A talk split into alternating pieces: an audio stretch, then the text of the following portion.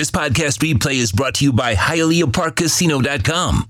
From the loosest slots in the state to one of the most comfortable poker rooms in South Florida. Enjoy their smoke-free casino at HialeahParkCasino.com.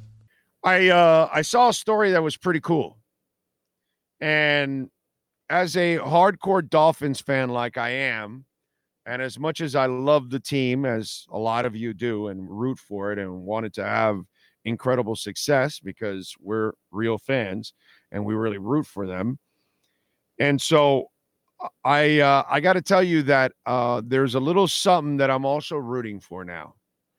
And now, this sum I'm not going to root for it when it's against the Dolphins, but I am rooting for it because I uh, I read a story about Chris Shula, and obviously, you know, those of us that are are longtime Dolphin fans and those of us that are older fans that we lived the Shula era, right? I, I was born in the Shula era.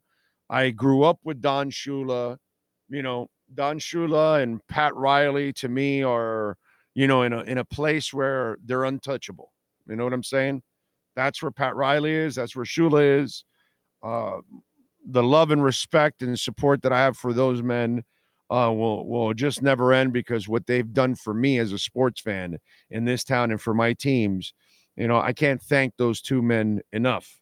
To be quite honest, the two most important figures in sports history in South Florida are those two guys. Although we could argue Joe Robbie because of without Joe, there's a lot of things that don't happen. But you know, that's a whole other conversation. But I read this story about the Rams' new defensive coordinator former linebackers coach, and his name is Chris Shula. And as you all know, he is the grandson of the great Don Shula, right? And so one of the things that he he talks about is, you know, his grandfather and the impact that he's had and how he carries himself and how he plans to, you know, how he plans to continue to conduct his his profession and how he carries himself, right? And um, and oh, wait a minute. Oh, uh, okay, there we go. And so uh, Chris Shula is quoted. It says, uh, "I'd like to think, um, I'd like to think he would think I did it the right way." Chris Shula said, "I just focus on building relationships with the coaches and the players, working as hard as I can, uh, working as hard as I can to provide clarity for the players so that they can play their best." I'd like to think he'd be proud of a lot of the lessons I learned from him the discipline, the accountability that you have to have to show your players by being prepared, by leaving no stone unturned in your preparation so they can go out there and they can feel confident when they take the field. As for his philosophy, my defensive philosophy, it's about the players.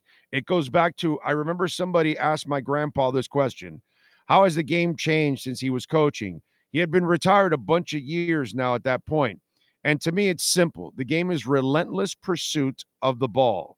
It's getting off blocks, it's tackling, it's taking the ball away. Defense hasn't changed over the course of time. And that's what this defense is going to be about. He's 37 years old, right? The Rams, by the way, were ranked number 24 in sacks last year, number 24 in interceptions, number 20 in total defense, number 20 in pass defense, number 12 in rush defense, and number 15 in red zone defense, and number 18 in third down defense. So he's got some work ahead of him. Now, I'm old enough to have seen Shula's two sons coach. Okay. And David Shula was a pretty solid coach. I don't know if uh I don't know if I would say the same about the other brother in Cincinnati. Okay. I'm sorry. Mike Shula was a decent coach. David Shula. I know he got to Cincinnati, but yeah, I can't say I was impressed with his body of work ever in Cincinnati. So just because you're a Shula doesn't necessarily mean you're going to be great. Only one Shula has been great. That's Don Shula. Mike Shula was a decent coach. He did a decent job. David, eh. so I don't know how good Chris will be, but I do know this. because of what Don has done for us, I will be rooting for Chris Shula. Okay. I I like how the young man carries himself. Um, I gotta be brutally honest with you. I had no idea he was in the league.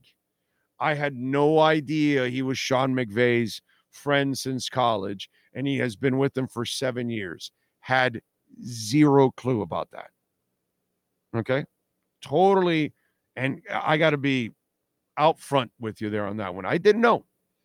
Didn't know that Don Shula had a nephew coaching in the NFL.